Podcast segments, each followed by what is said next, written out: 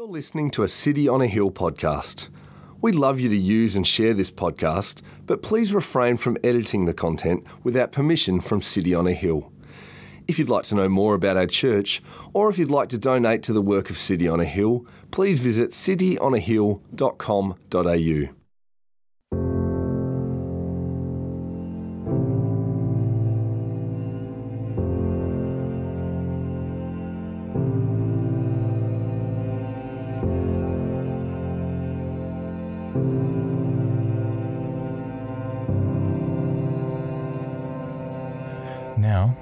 Who is there to harm you if you are zealous for what is good? But even if you should suffer for righteousness' sake, you will be blessed. Have no fear of them, nor be troubled, but in your hearts honor Christ the Lord as holy, always being prepared to make a defense to anyone who asks you for a reason for the hope that is in you. Yet do it with gentleness and respect, having a good conscience, so that, when you are slandered, those who revile your good behavior in Christ may be put to shame. For it is better to suffer for doing good, if that should be God's will, than for doing evil. For Christ also suffered, once for sins, the righteous for the unrighteous, that he might bring us to God, being put to death in the flesh, but made alive in the Spirit, in which he went and proclaimed to the spirits in prison, because they formerly did not obey, when God's patience waited in the days of Noah, while the ark was being prepared, in which a few, that is, 8 persons, were brought safely through water. Baptism, which corresponds to this, now saves you, not as a removal of dirt from the body, but as an appeal to God for a good conscience, through the resurrection of Jesus Christ, who has gone into heaven and is at the right hand of God, with angels, authorities, and powers having been subjected to him. This is the word of the Lord. Thanks be to God. Well, good morning. Let me add to the welcomes you've already received. Welcome to those who are joining us here in the room. Welcome also to those who are tuning in on Facebook or YouTube. Wherever you are, we're glad that you can be with us. And a particular welcome to you if this is your first time with us. My name is Dave Myers. It is my honour to serve as the lead pastor of this church. And look, whether you've been following Jesus your whole life, or whether you've only just started investigating Christianity, our hope is that everyone will get to know Jesus better through gathering with us today. Now, before we dig into God's Word, I wanted to give you a very brief update on a couple of things across our City on a Hill movement. Last year, at the request of our movement board, a strategic review was commenced to assess strengths and weaknesses across our movement of churches. One of the areas of review was better clarifying local church governance structures. This is something that we've requested for a number of years, and so this is good news. Our church in Melbourne and also our church in Melbourne East are currently piloting a more robust structure with better representation from a diversity of congregation members. And once these structures have kind of been ironed out and finalised, we're hoping to roll them out in the next quarter here in Brisbane as well. There'll be opportunities to learn more about these things in the coming weeks, but I trust and pray that these structures will help to further strengthen our mission together. But please be giving thanks to God for the good work that is happening across our movement, even in things that may seem insignificant, like governance and so on. We give thanks to God for all that he's doing. But pray also, this week, the lead pastors will be getting together from across our 8 churches for a retreat. It is the first one since 2019. It's on the sunny coast. That's good news. But please be praying for us. Pray for unity, pray for truth, pray for gospel vision. Well, we're going to turn to 1 Peter chapter 3. Before we do that, we'll pray, and I'm going to pray using a traditional prayer prayed by Christians around the world on this 3rd Sunday of Lent in the season leading up to Easter. Let's pray together. Our gracious God and loving Heavenly Father, you have made us for yourself, and our hearts are restless until they rest in you. Look with compassion upon the heartfelt desires of your servants and purify our disordered affections, that we may behold your eternal glory in the face of Christ Jesus, who lives and reigns with you and the Holy Spirit, one God, forever and ever. Speak to us now, Lord, through your word. And all of God's people said, Amen. Well, now that international borders are opening up, we can dream. And I want you to dream and imagine going on a trip. The destination, the beautiful island of Cyprus. Picture it. Beautiful blue water, the sun on your back, a book in one hand and a passion fruit kombucha in the other. The ancient Greeks called the island of Cyprus the Happy Isle. And according to one author, Cyprus was so beautiful, fertile, rich, and fulfilling that no person would ever have to go beyond its shores to find the perfect life. Now, the Greek word used to describe this type of perfect and happy life is makarios. Turn to your neighbor and say, makarios. Well done. Good pronunciation. Makarios is all about an inner joy and satisfaction within the human heart. Now, the English for makarios is blessed. Turn to your neighbor and say, blessed. Good pronunciation as well. William Barclay, he contrasts human happiness and this happiness described by makarios, blessed. He said, human happiness is something that is dependent on the chances and changes of life, something which life may give and which life may also destroy. The Christian blessedness, makarios, is completely untouchable and unassailable. Human happiness, it rises and it falls depending on our circumstances, deteriorating health, a plan that fails, a global pandemic, and we know all too well how bad weather can literally take away our happiness. But makarios, blessedness, happiness, is not dependent on current circumstances. You see, today's passage in 1 Peter chapter 3 uses this makarios word, and it says you will be blessed. And it's the same word that Jesus uses on repeat at the beginning of the Sermon on the Mount, Matthew chapter 5, in the Beatitudes. Remember, we've been seeing there's many things in Peter's teaching that come straight from Jesus. And so today's text says, you will be blessed even if you suffer unjustly. Now, that might be a strange thing to consider, that injustice is a blessing. You know, if you were to scroll through #blessed on Instagram, you are unlikely to find many examples of suffering. And yet, there is something about knowing Jesus that enables us to see life differently. The Apostle Peter, one of Jesus' closest friends, writes this letter to Christians who were scattered throughout the region of what we know as modern-day Turkey.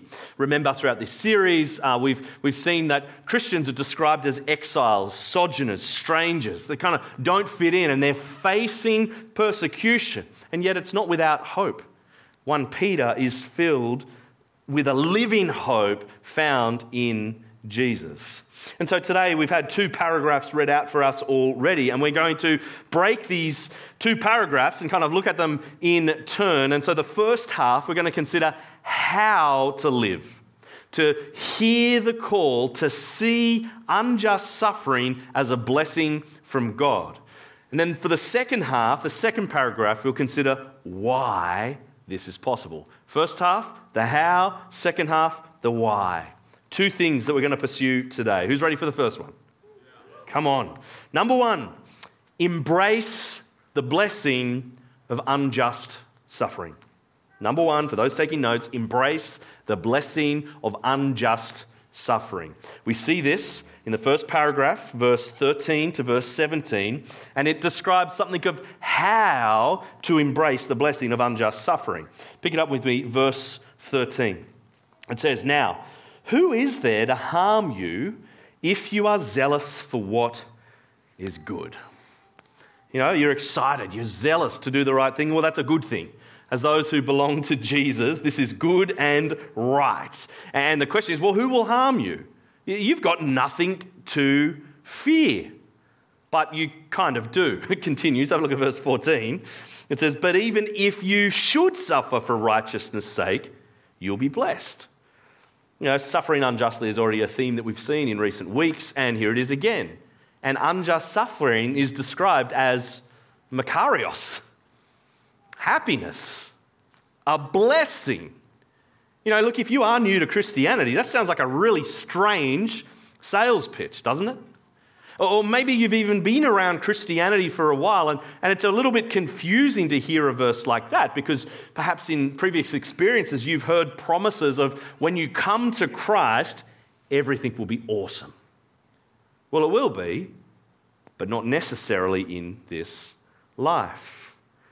You see, it goes on and says in verse 14, "Have no fear of them, nor be troubled." Peter is wanting to give perspective. Remember, he's writing to Christians that are being persecuted, and suffering for being a follower of Jesus is actually just their reality. And yet he says to them, there's no need to fear, nor to be troubled. Hey, don't be surprised by this.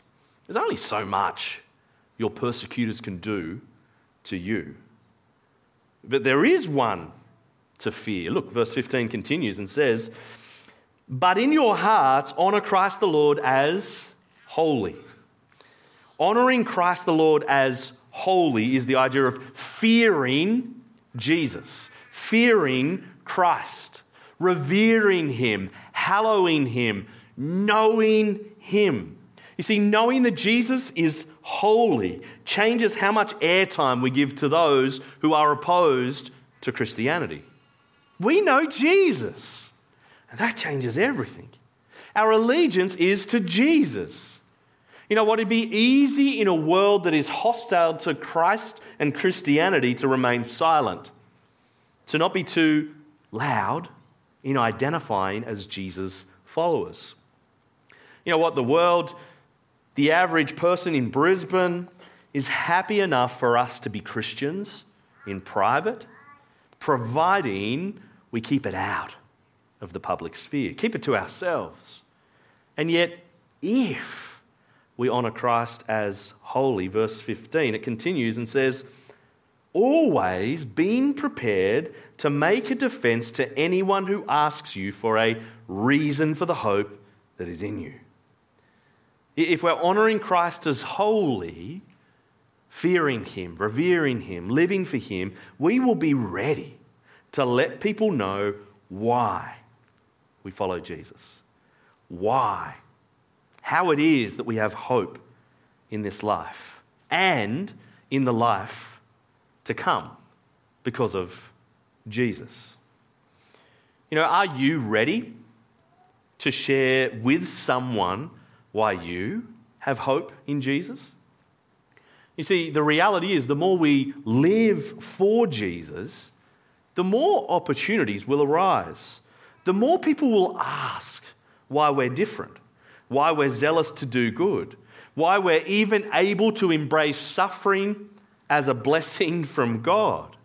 And the more that happens, the cycle continues. We then share Jesus. We go out on a limb. We stick our necks out further, and that may not necessarily come with greater peace. That might come with more suffering. You know, sometimes Christians suffer because of how they speak about Jesus. You know what I mean? We suffer not because we belong to Jesus, but because we're jerks. Right? We're unkind. We're ungracious. We're unloving in our posture toward the world. And the text even speaks to this. Look at the last part there of verse 15. "Yet do this with gentleness and respect." Underline that. Do this with gentleness and respect. You know, let me be honest, I've certainly had some beat people up with the gospel conversations. And I'd like to say it was only as a young Christian, 20 plus years ago. But I'm not always as gentle and as respectful as I could be in speaking about Jesus. I must heed this verse. I must strive, and we must strive, not only to share our hope in Christ, but to do it in a way that honours Christ. You see, verse 16 continues and says, having a good conscience, so that when you are slandered, not if, but when you are slandered, those who revile your good behaviour in Christ may be put to shame.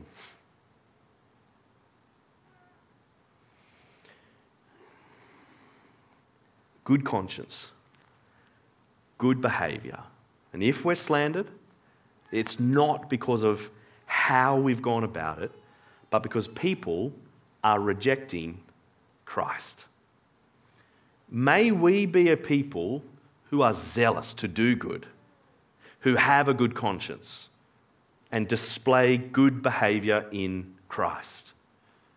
You know, some of you are doing your best in your workplace, on your campus, among your family and friends and your neighbours. Keep going. Keep being zealous to do good.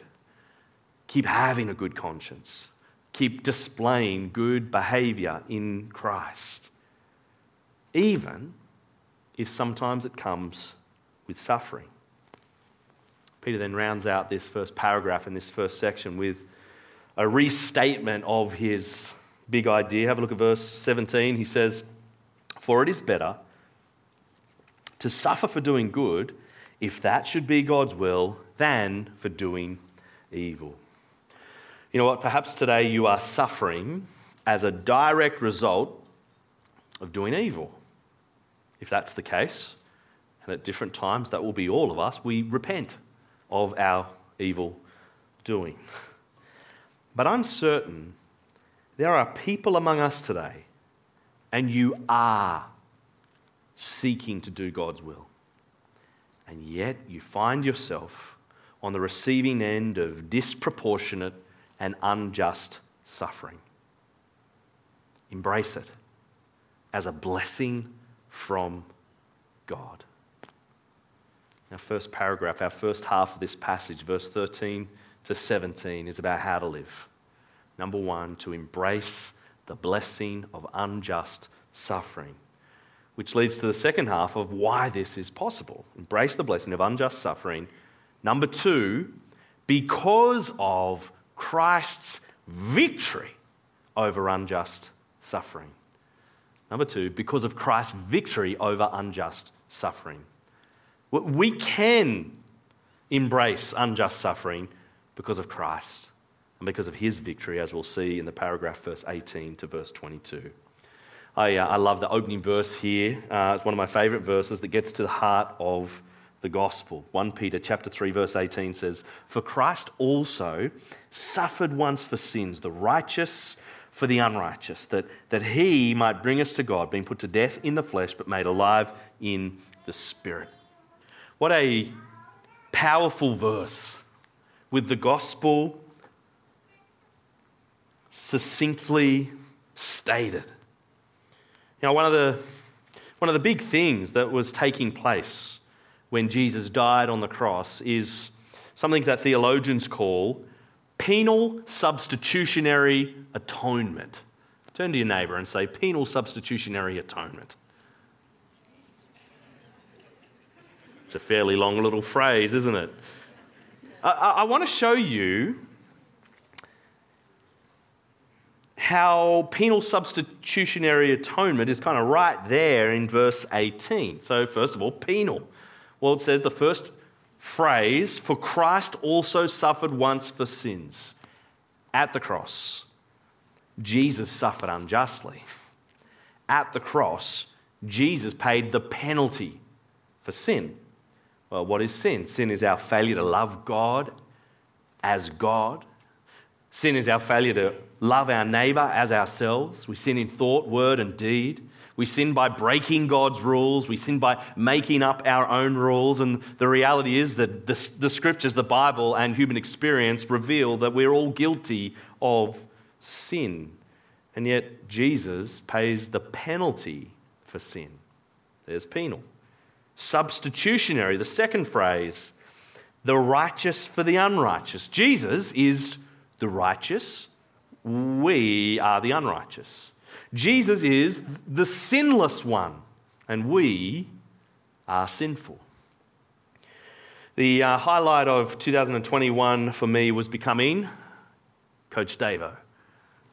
This is my son Tom and his soccer team. Tom's the one on the far left, and I'm not sure what happened to his eyes in that photo, but what a joy. I literally had a ball coaching this team. The mighty under-10 Virginia United Football Club Kookaburras.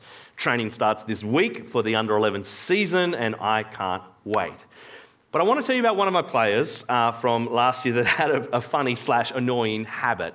We won't use his real name. And this isn't my son. It's another child. I'm not going to publicly shame him. Let's call him Jimmy. And Jimmy would get to this point in the game where he just sat down on the field. Now, this is under 10s. This is a reasonably good team, a very good team. This is not the under 5s where it's just like, hey, everyone's sitting down for half the game. And Jimmy would just sit there. It's just too tired to keep playing. They'd be like, Jimmy, get up. Jimmy, get up. Jimmy, get off. Come on, just get off the field. And what would happen is we'd get Jimmy off the field and one of his teammates would go on as a substitute and do what Jimmy could no longer do. Bear with me for a moment. At the cross, Jesus comes on as our substitute.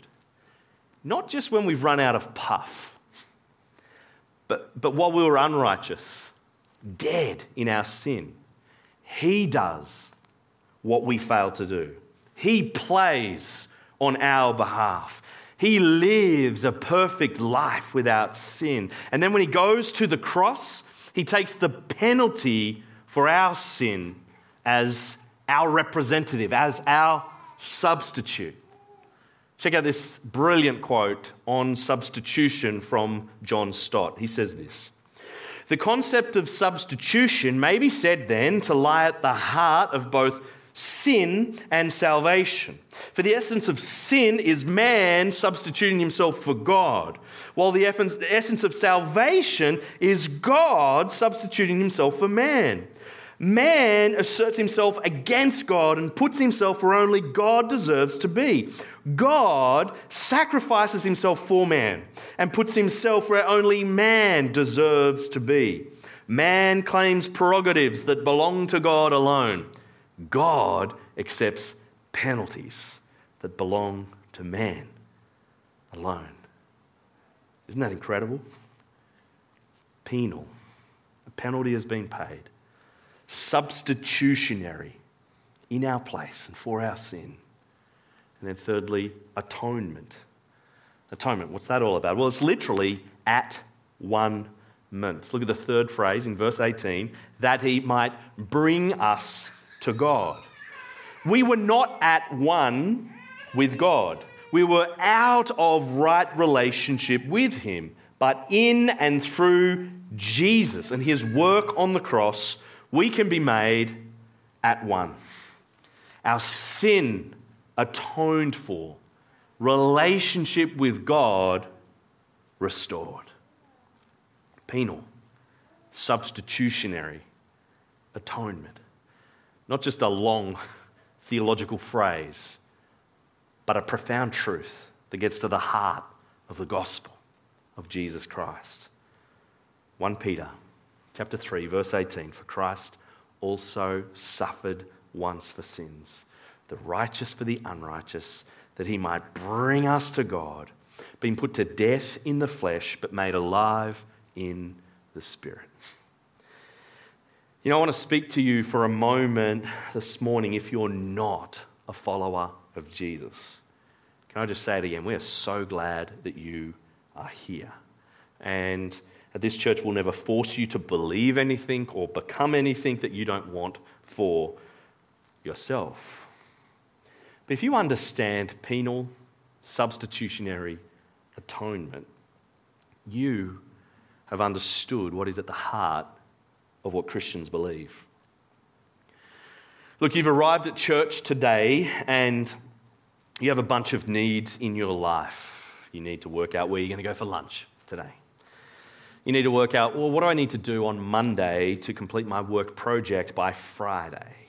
You need to decide how you'll vote in the next election. Each of those are needs of varying degrees of significance. But what you need to understand today is that your deepest need right now is that you are out of right relationship with God. And your greatest need is to have your sin dealt with by Him.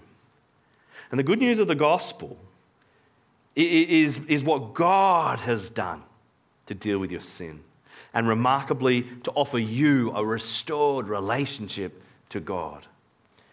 Look, that's good news for you today. Some of you have been working hard to try and deal with your own sin, pay off your own debt, and kind of hopefully maybe if just I do enough, I'll earn my way back to God. But that's not biblical Christianity. You see, the best way for you to respond to this message is to know your need and to trust that Jesus, through His work alone, has dealt with it. Look, let me know or let the team know, fill out a Connect card if you'd like to talk further about what it even means to put your trust in Jesus, to take hold of what He has done for you, to have your relationship restored with God. But look, let me speak for a moment to those who are already followers of Jesus. Brothers, sisters, keep believing the truths of verse 18. Keep trusting in the Jesus we meet in verse 18. And you know what? Perhaps as we slowly walk through verse 18, you attempted to switch off or maybe check your phone for the current Bitcoin value and you're like, you know, yep, here's Dave. He's doing the gospel bit. I've heard it. It's great. Good. You've heard it before. But brothers and sisters, let's never grow weary of hearing that gospel message on repeat. Let's never move on from it. Let's together hear it again and again and again. Let's together keep believing this gospel. You know, back in the first half of our passage, in verse 15, Peter is said to be prepared to make a defense to anyone who asks you for a reason for the hope that is in you. Within a couple of sentences, by verse 18, he now equips believers. Hey, be ready. You got an answer? Be ready for when people ask you about why you have hope. Hey, and I'm about to give you an answer. I'm about to give you a little memory verse, if they called them that back then. A stunning gospel summary in verse 18. Thank you, Peter. Appreciate it. You know, for the last couple of years, I've regularly been using a gospel sentence to try and keep the gospel on repeat in my life. There's a bunch of gospel sentences. There's a bunch of verses in the Bible that are great sentences summarizing the gospel. And likewise, we can work out how to make up our own sentences to kind of represent what Scripture says about the gospel. The gospel sentence that I've been using is one that you would hear here regularly at church. You'd hear me when I service lead. You'd hear me when I preach. You may have even heard Stephen's service leading this morning. There was elements of the gospel sentence in the prayer he prayed at the beginning.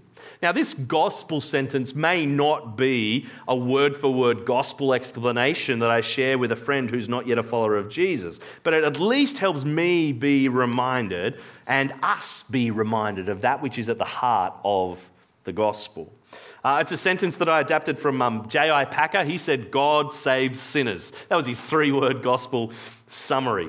That was then fleshed out by an Acts 29 pastor from the United States that I've then fleshed out a little bit more on top of that. So this is Packer/Thune/Myers. Here's the gospel sentence if you're not familiar with it.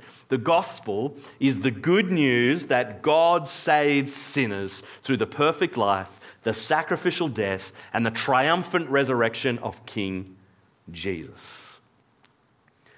Brothers and sisters, remember this gospel. Know this gospel.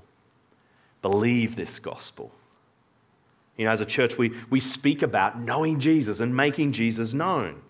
May this gospel sentence and other verses and other sentences help us to know Jesus better and be better equipped to make Jesus known, God willing, with a clarity that the world desperately needs to hear.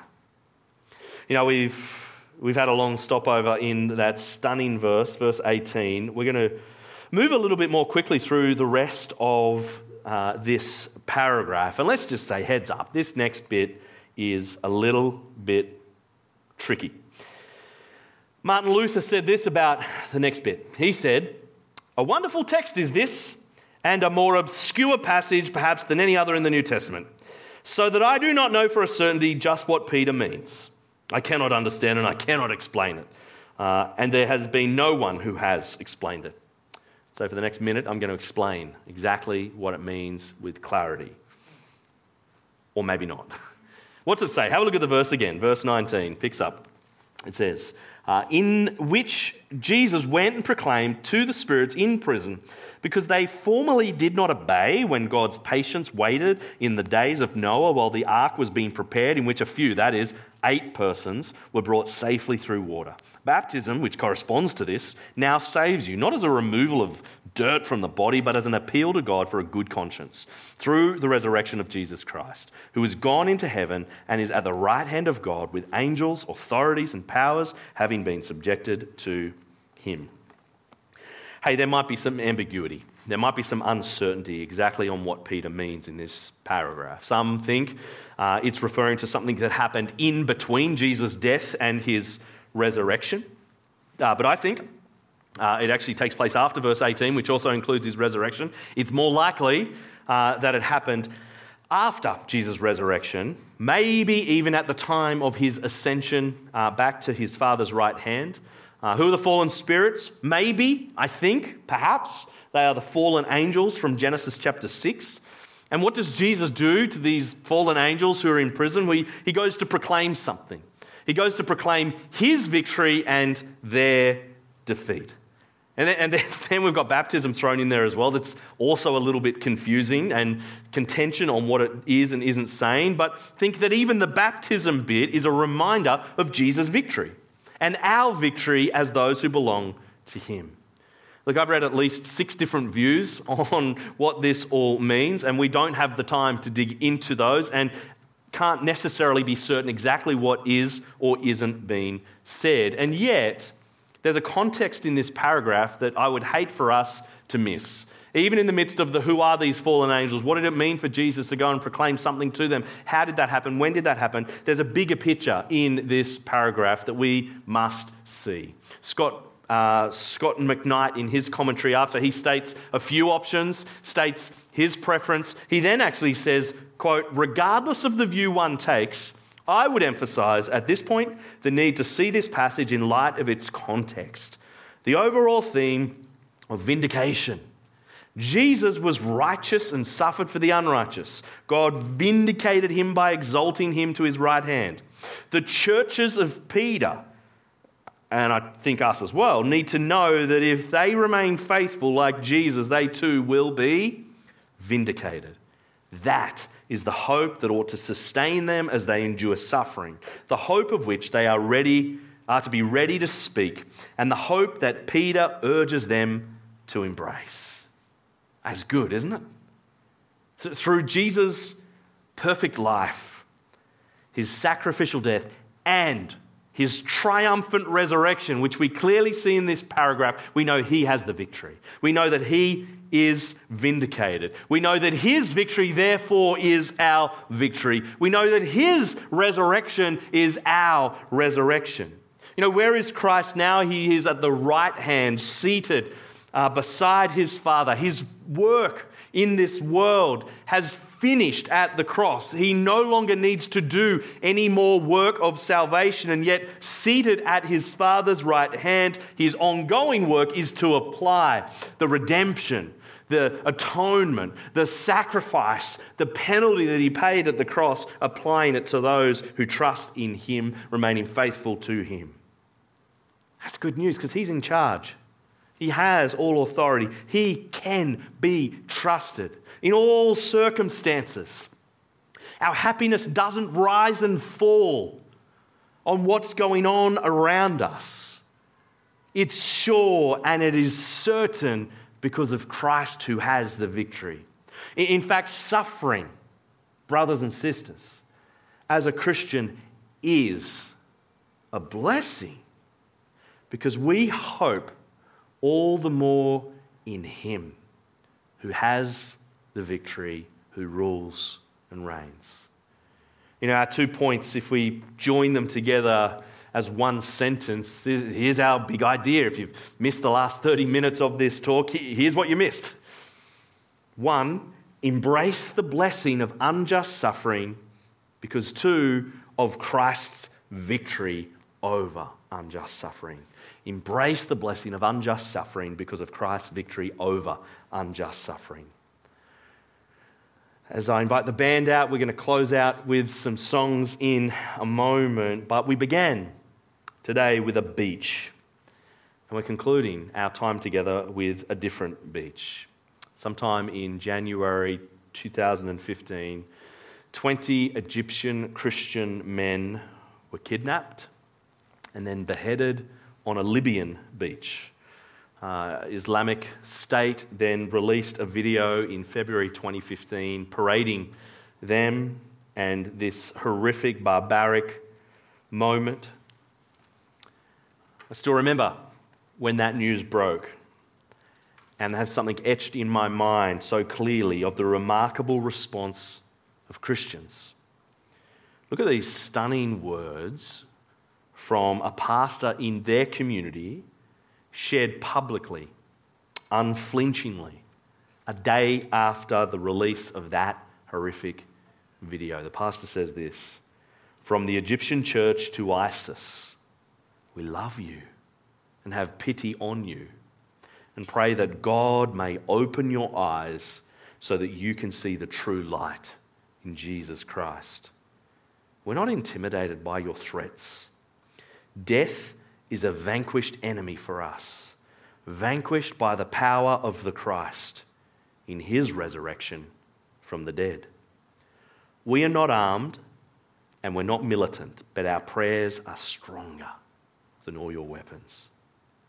Isn't that a stunning picture of embracing the blessing of unjust suffering because of Christ's victory over unjust suffering? Church, would you stand as we pray together? Our gracious God and loving Heavenly Father, we need you. We need your help. We need your strength. We need your Spirit to work powerfully among us this day and every day while we wait for the return of Christ. Father, we pray and ask that you indeed would help us by your Holy Spirit to stand firm in this life, embracing unjust suffering as a blessing. Father, as we look to Jesus, we know that He has the victory over unjust suffering. We're thankful for His life. We're thankful for His death. We're thankful for His resurrection. Father, our hope is in Him.